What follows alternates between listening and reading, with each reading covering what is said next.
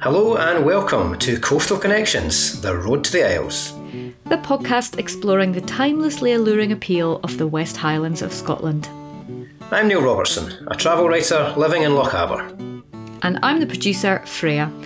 Together, we're exploring the wild sides and social hubs of Lochaber to get to know the people and nature who call this beautiful landscape home. And we hope we're going to inspire you to come here to slow down, sink in, and soak up the very special atmosphere and hospitality. In our last episode, we were in Glenfinnan, and today we've stretched out further west to Strontian on the banks of Loch Sunart. Neil, for listeners who don't know it, can you give us a little flavour of the geography of these parts? Well, it's um, it feels very different to the road to the Isles to the north, and that's mainly because of its accessibility. I think it is harder to reach, and it's got winding single track roads, but the payback for that extra effort you make is absolutely huge. Uh, I think there really is no sense trying to do the peninsulas down here quickly. You'd just be missing the point. The regions of Ardgour, Sunart, Moidart, Morvern, and Ardnamurchan require a reset of the mindset and an acclimatisation to a new pace because the scenery is simply stunning and it will be all the more atmospheric and alluring the more time that you allow it. I totally agree with you on that. I think it was quite tangible actually that there were far fewer people down there, and the people that we did see, you just didn't get that sense that they were on some hit and run route to get their top pictures or to, to do it in a couple of days. It's just not possible, is it? No, no, it's a very different mindset that you come with. I think you you come more as an explorer rather than a, a kind of mm. holiday maker. But as for Strontian, the village itself, it's it's one of the few hubs that you'll encounter it's a sparsely populated part of the world down here anyway, and human settlement is, is therefore thinly spread, but the village is a good springboard. It came to be really in the, the 18th century when it was used as a base by lead miners working locally. Among the various metals that they were excavating over the decades was this mysterious new find that ended up taking its name from the village, and that was the element of strontium. So I bet that brings back high school memories of periodic tables and uh, and the like racing back for you. Yeah, it's actually it's nice for you to explain that those two things are closely connected. I always just assumed that they were, but didn't really know for sure. So, thank you for uh, taking me back. And Strontian is where we begin today's episode. I had a great couple of days at the Strontian Hotel, and before we went on to our main adventure for the day, Neil tipped me off to a couple of women that I just had to meet. So, after a night out at the Screen Machine, which is the mobile Highland cinema, and I have to say, a top night out, I got up nice and early and travelled just a few minutes up the road from Strontian to the top end of Loch Sunart. And at the side of the road is a small green shed, and that's where I met the first of today's wonderful guests. Morning, I'm Nick Goddard, and this is my I'm friend Justine. Justine. and it's nine o'clock on a Tuesday morning. It's about four degrees in the air. That's generous. It's probably about three degrees in the water, and we're on the banks of Loch Sunart. Uh, the sun's shining across the water. The birds are probably going to try and drown us out. Um, which is good because we're going to be shrieking in a minute yeah, as we get into the snow water. on the hills. Justine, how did you get started with wild swimming? Um, I grew up and worked in the tropics all my life, so swimming was my sport. And I came here 20 years ago and really missed swimming. And for years and years, a friend of mine said, Oh, go on, you'll love it, you'll love it. And I resisted because it was too cold. And then finally, about four years ago, I gave in and, and started swimming again. And I just absolutely love it for the swimming. I'm not someone who does it for the cold, I do it despite the cold. I'm probably the opposite. I think I actually first got into the lock to cool down. It was the summer. I'm a woman of a certain age, and we used to drive past the lock on a really hot day and think, well, that looks really nice. Um, and then actually, it was Justine who pushed me towards interviewing a local friend who's a swimming instructor for a newspaper article. And so she was enthusing about this wild swimming, and I thought, oh, actually, I have kind of looked at the lock and thought it looked quite nice. So she said, "Well, come with me, and I'll, I'll give you the kind of the guided swim." So we did just that. Me and my daughter came in in full on neoprene and got in and thought, "Well, this is wonderful," and then just haven't stopped. I've, I've lost the neoprene over the three years, uh, so now I'm just in a swimsuit. But it's just such a lovely way of reconnecting to the wild. So I like the cold. I actually miss it in the summer when it gets too warm for me. For me, the cold is a real centering and bringing you back to yourself. So we talk a lot about mindfulness. Um, it's a real buzzword, but actually there is nothing more mindful than having everything else emptied out of your brain except for one thing. And frankly, that is, oh my God, it's cold. But actually, that's enough to bring you just to that. And then you have to think about your breathing because the, the cold takes your breath away. So then you start to think about that. Then you actually hear yourself. It's the only time in my day where I'm conscious of my breathing and it's a really healthy thing because you're trying to regulate it or slow it down. Then you have to start thinking about your stroke. So it's it just takes you out of all of the things that might be happening outside the lock and focuses just on you and the water. Yeah, for me, it, I, I always stand by the loch side and think, nah, I'm really not feeling it when it's cold like this. But actually, I do feel invigorated afterwards. But yeah, for me, it's just the the being in the middle of the wild. It's there's nothing better than being in the loch. And I suppose we should talk about the safety elements of this because, especially in the winter, if you've not done it before, there must be a bit of a risk. I think you have to be aware that it is an extreme sport. You're putting yourself in a situation where if you fell in that cold water at any other point, you'd be in trouble. So I think the big catchphrase would be swim your swim. So don't try and keep up with anyone else. Don't have a fixed point in your head that you're going to try and reach. Don't have a time that you think you're going to try and achieve. Just get in and constantly keep checking in with yourself to make sure that you're feeling okay. As it's a sea loch, it's really important to be aware of the tides if you're swimming in lochs or not. Just just to make sure you know which direction to start swimming in. Similarly, winds. Um, just just make sure you know what's happening in the environment as well, and wear a swim float. I'd say the other thing is is don't focus on the getting in, focus on the getting out. Have more of an eye on what you're going to do after your swim than maybe during or before your swim. Good advice. And tell someone that where you're going. If, mm. if you haven't got someone stood on the shore watching you, then make sure someone knows where you are. Well, Justine and Nick, thank you very, very much for that. It is a bit chilly right at the moment, so I'm not going to keep you any longer and I'm going to let you get in the water. Thank you very much. It's a pleasure. And just to set the scene for people, the, the sun is out. It's the rain has just come on. We've got a really stunning rainbow on the edge of the lock here.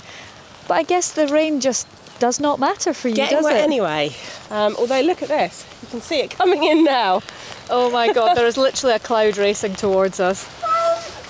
The weather has taken quite an extreme turn in the last 45 seconds. And that really bears out what we were saying before about safety and being aware of your surroundings. So you, you can see it's pushing that way. So the last thing we're going to do is get in the water and go with it yeah. because then we're going to have to battle it to get back. Are you okay with the fact that there's little white tops on the water here? Yes. I think what I love about particularly going in every day is every swim is different. So I don't know what wildlife's going to appear. I don't know from one minute to the next what the weather's going to do. Uh. and as I'm getting hit in the face with what could be sleet or hail, Nick is stripping off. Right. You ready for the screams? I think I might be screaming, let alone you guys.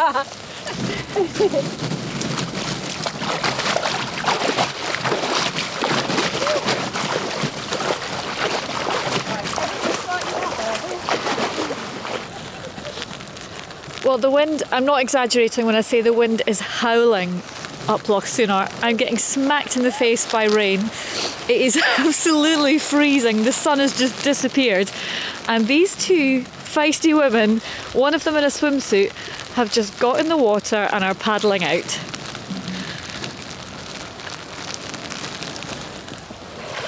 There's blue sky now. I'm learning that there's a degree of optimism required to engage with wild swimming. How are you feeling now? Alive. Alive, yes. Well, I can really understand how whatever stresses might come your way for the rest of the day, nothing is probably going to be more invigorating than that. You know how mighty you are, for sure. Yeah. Very fierce woman. I will let you get out of the cold.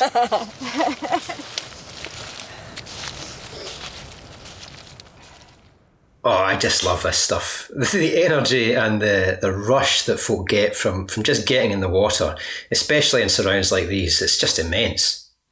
It was very impressive, actually. I felt kind of a bit more alive just by standing next to them. But I really couldn't believe the way that that weather rolled in. And Nick and Justine, they just took it in their stride while I was standing there like a total Jessie trying not to get blown away. Thanks so much to them for an exhilarating start to the day. Yeah, I have to agree that um, having done this a few times myself, I tend to be a bit of a fair weather swimmer. Um, when the when the water is turquoise in the west coast, you cannot help but get into the sea. But for me, some of the, the choppier days when you, you risk life and limb to get splashed about, maybe not for me. So uh, all credit to them because that's uh, one hell of an achievement. Definitely. I think I should stick to the, the wild dooking, quick in and out, straight back out again. Yeah. And for our next story, then, we are going to stay connected to Loch Sunart because just a few miles down the road from Strontian at Laga live Andy and Ali Jackson. They're a big part of the local community and, like many who call the Highlands home, have multiple strings to their bow. One of those strings is managing the Isle of Carna in Loch Sunart. It's a 600 acre island that's now run as a nature reserve and a holiday destination and a very special holiday destination at that. There are only three houses still standing on the island, and two of them can be rented for an off grid experience and one that's steeped in nature and deep solitude. So, when Andy offered to take us across to explore the island and meet its latest inhabitants, we both jumped at the chance. We boarded Andy's boat, R1, and we were joined by Toby the Greyhound wearing his winter coat and life jacket. So the waiting guys, just grab the rail mm-hmm. and then just step straight on, straight on in one go. Don't be halfway in, halfway out. On you get, Toby. The loch is teeming with life above and below the shoreline. The winter water is crystal clear, and we saw huge starfish right by the jetty. You'll also see scallops and mussels really easily, and Loch Sunart is, is famous for its giant skate, which attracts keen fishers. Dolphins, eagles, and otters can also be spotted regularly. It was really nice actually when we went there, wasn't it? Because it was just at the tail end of winter and there was a real, like you said, the water was so clear, but there was just a real clarity to the air, to the light. There was no midges. It was, it was kind of, was cold, but it was crisp and calm. It had just a really special quality. Winter in the Highlands is, a really interesting thing, actually, because you think of it going to be like freezing and torrential rain, but actually, some of the nicest, clearest days do tend to be in winter. And obviously, as you say, there's no midges. But um, I think it's the coastal thing. There's just a, a mildness as well to the air, and sometimes, quite often, you get a stillness. And because there's no there's no tourists, there's no human side to, to the bustle, it can just be utterly idyllic. Yeah, totally agree. That sense of peace was was really heightened. It was very special, and we really felt that as we crossed. Andy led us through the 500 million year old geological history of the Fjordell Loch, and it has some of the deepest waters in the UK. Andy is just so knowledgeable about the area and its natural history. And one thing that really got my attention were the prawn creels that he pointed out in the water. It's a very sustainable form of fishing, and if you're staying on Carna, have a word with Andy and he'll arrange for some langoustines to be delivered to the house, 150 metres from creel to plate. Delicious, and the best in the world, in my humble opinion. Andy has made it his mission to regenerate Carna's wildlife as best he can, taking his lessons from science and his cues from nature, interfering only minimally and that involves some unexpected residents. Among them, is a herd of shaggy, gentle cows who are invigorating the island's ecosystem. Can you see the cows up on the edge there? Oh, yes. So yeah. we'll go up and see them. Okay. Uh, just, they'll probably come down as soon as we set foot. yes. We'll go up and see them. So, over to Andy to introduce us to the sights and the smells of the very special Isle of Carna.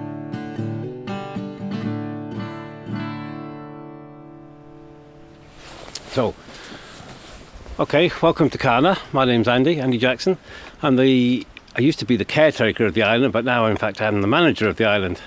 So my role here is to take holidaymakers on and make sure their stay works well, but also manage the environment, manage the reconstruction of the island.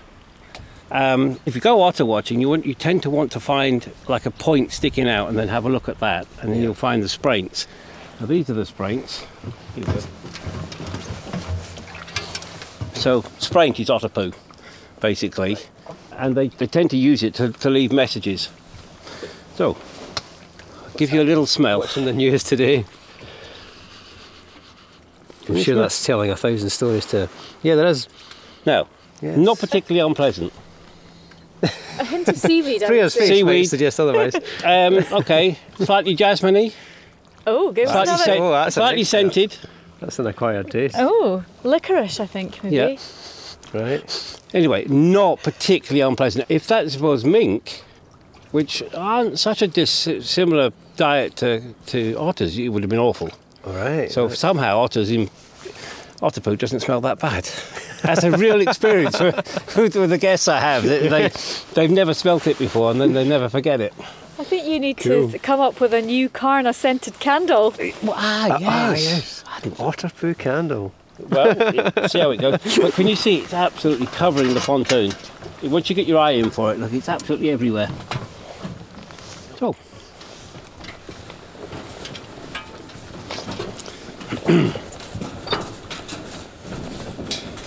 Crab floor. Yeah, the, yeah, crabs, that's otters, yeah.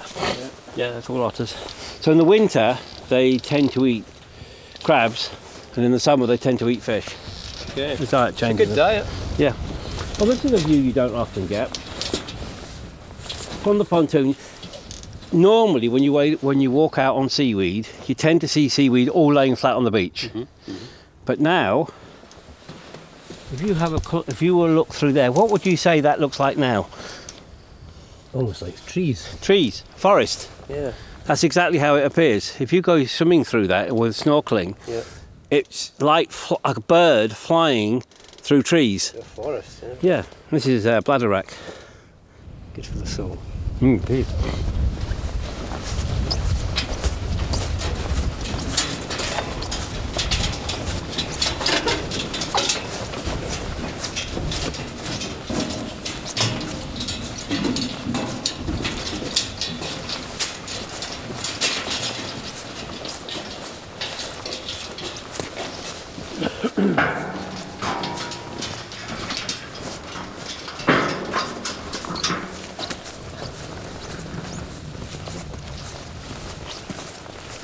So the cottage, um, this is our cottage, um, was originally a, a- a- like a black house with with the rounded uh, stone walls, and it would have originally had a like a turf Yeah. um, roof, but its its roots go back a lot of lot of years. Yeah.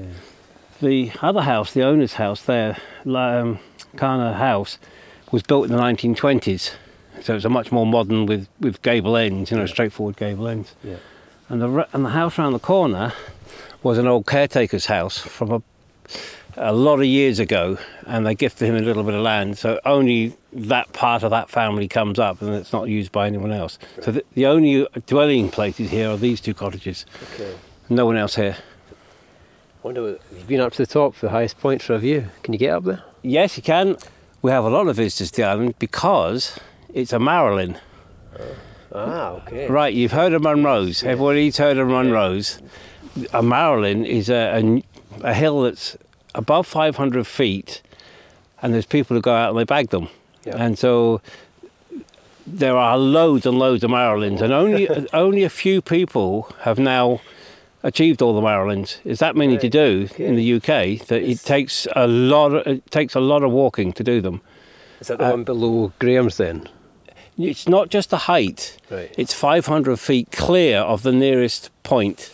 Okay. So you can be on Mar- you can be on Munros, yeah. three Munros in heaps like that, Uh-huh. and one of them could be a Marilyn Uh-huh. because it's 500 feet clear. Yeah. Yeah. You, the, pit, the summit has got to be 500 foot clear. So it could include Munros. The the view west. from the top is, is, is spectacular because it positions the island in Sunart. Uh, then you've got views down into Tirkus and views across Oronsay and into Dr- Lochlan Drumbuie, and then you can see right out to the west. You can see Coll, and on clear days you can just about make out the Outer Hebrides. Oof. That's a long way off. Yes. Yeah. Carna is a, a conservation island. Do you want to talk us through how that all came to be? we soon realised that when we when we arrived here that we had to do a little bit more than tourism, and tourism per se has an offer, and we needed to value add that offer. Secondly, for, this is my own self. I feel a responsibility if you're taking care of land, you should actually improve it and, and, and get it working better. So it actually made a lot of sense for us to improve the offer for the tourism by increasing the biodiversity on the island itself. So there are more birds of prey, there is more prey for the birds to, to feed on, that there are more wild flowers and therefore more moths and more butterflies. And the more you can see if you're on, on holiday, the better your experience is. So it was a no brainer for us. Um, it all goes hand in hand that we would improve it. So that's more or less what we've done. We could do some. What I was going to say, what I was going to do is walk up to the cows. You fancy that? Because Yes. they're the crew. Because you know my background was tool making, aircraft tool making. I had no real contact with farm animals or animals. I was a bit intimidated at first, but now I've worked with them very, very loosely, and they're the most the gentlest animals I've ever come across. And they, the way they interact with uh, with themselves, and how they've learnt the island, and they know where the food is, they know where the shelter is. We've not fed these animals now for three years. Wow. Completely self self sufficient. Okay, guys, look, um, we're only 150 metres away from the cow, so let's go and see them. Hello. So this is this big one here is Big Red, and she's the lead cow. She's the oldest, and I think I think she's pretty well in charge. It's a really quite a complicated little setup. Aren't they beautiful? Oh, she is such a beautiful cow. What's that? There's much more going on in there than you think, isn't there? Yeah. And it's it's if you keep them in fields and you don't stimulate them, they just become dumb animals. Give them some uh, space and, and some latitude to learn for themselves. They will learn, and you can see they are learning. Yeah. So the importance of this this um, matriarch herd is that we, if we do breed from them, they will raise um, cattle themselves that we can give on to other projects that have already learnt the base instincts that these guys have done. Yeah. Is this your favourite one, Andy? It's, it is the se- it's m- most friendly. I mean, I couldn't do this to 488. She just wouldn't let me do it. Um, I think I love 488 because of her character and the way she is. Um, but this is this is the most compliant. And, you know, I, I can check. There's a tick there. Look, but I can. Here she goes.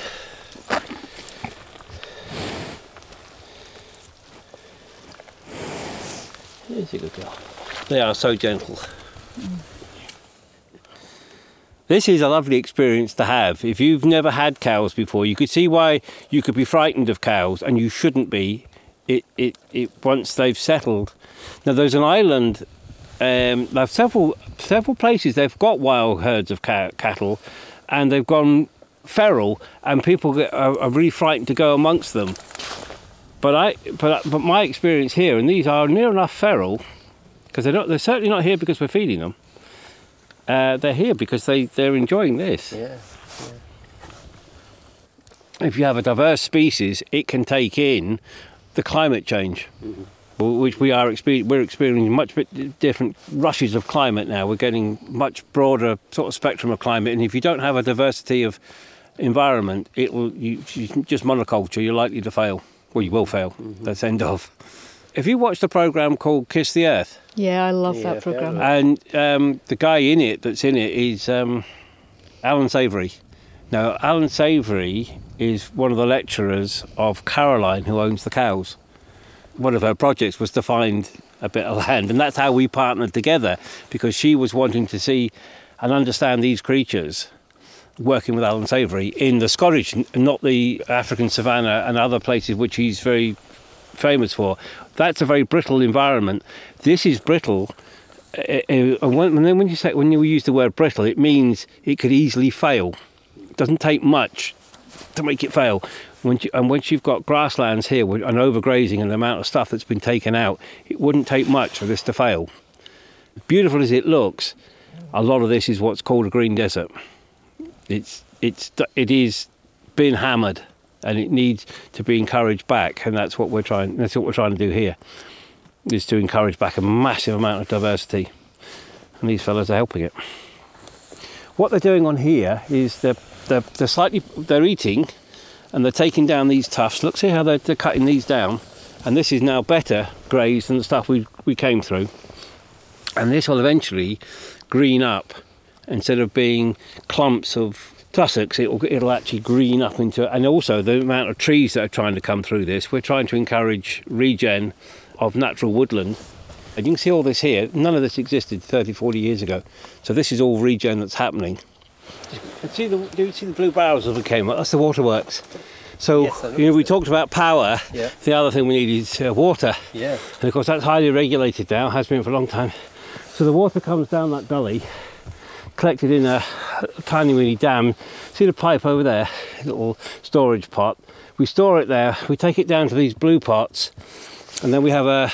It's a mechanical pump, all mechanical pump, no, no other electric parts, and it doses the water with a little bit of chlorine. So because we've got the cows, we have to chlorinate the water. So the water is just treated with just enough to, to make sure it's safe, but it's absolutely beautiful water. Oh, it's really, really nice.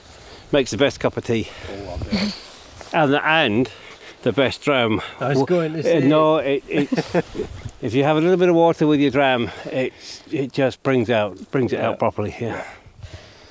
What what we have here, if you were to go to a hotel or a resort, you could compare one against the other by how many tennis courts it had, how many saunas they had, how many swimming pools, how many restaurants.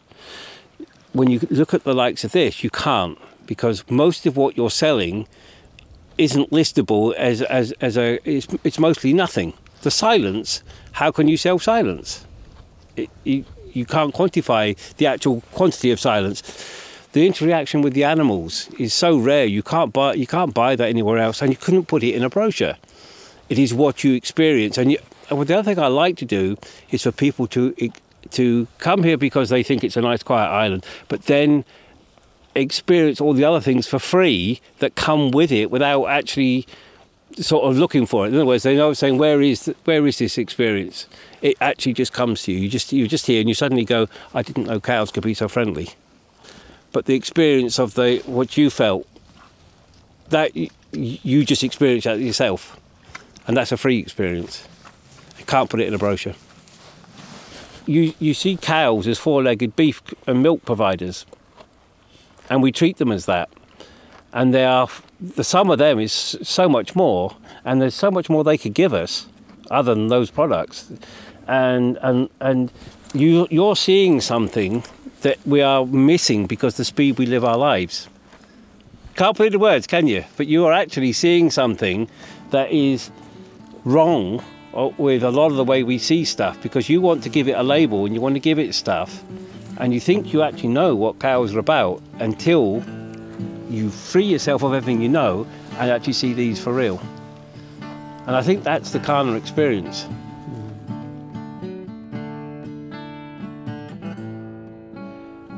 I'm still here at the minute, but when I leave and my boat disappears and the sound of the boat disappears, you will suddenly realise you, and you look around, you are on an island and you're on your own, and uh, you have left the outside world. That is, uh, it's very, very hard to, to think what that feels like until you experience it. But for most people, it just, it just, the outside world just dis- just drains away from them, and it's just themselves. And it's not just the same rest you, you get by having a weekend off. It, this this enriches your soul, and you come away with with uh, a different outlook and a much more peaceful outlook.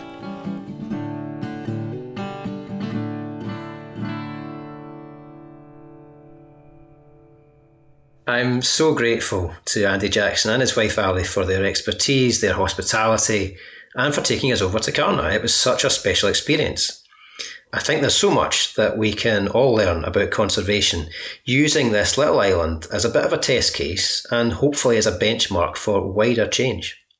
Yeah, it was really it was really quite inspiring and affecting on quite a few levels for me. And I think for you too, Neil. I mean, that sense of Andy just working with the land and letting the animals do their thing with the, the grass and the earth and the way that everything just works together, keeping it simple but just giving it space and time to recover and breathe. And for for us as humans as well, it was a very restorative visit. I mean, it was only a few hours on that wee island, but it really felt like another world. And I've actually already booked a holiday there. I was hooked on that silence as soon as we docked. Yeah, I'm not surprised. I mean, there's just nothing artificial or manufactured or commercial about the experience. It's all very much, it is what you make it. But being able to have that escapism from the busy lives that we all lead having that silence um, and, and the power of nature all around you, that's that's uniquely special. Yeah, I absolutely agree. And you know, we weren't given some special private experience where it would be different to what people would experience if they go and stay there. That is what you get, basically. Nothing, which is, is what makes it so good. Spot on. And if you'd like to find out more about Carna and the various ways that you can get involved with everything that's going on there, take a look at the website isleofcarna.co.uk. Thanks so much to you for listening. I hope you're going to join us for some more. We'll be walking through historic woods to discover a chapter in the story of the Highland clearances. We'll be exploring a captivating West Highland estate and also hearing some Gaelic song. And if you've enjoyed this episode, we'd really appreciate it if you could like, subscribe, and share. Bye for now. Slàinte. Coastal Connections Road to the Isles is produced by Freya Hellier. Many thanks also to Les Back for the additional music and to the podcast sponsor, Highlands and Islands Enterprise.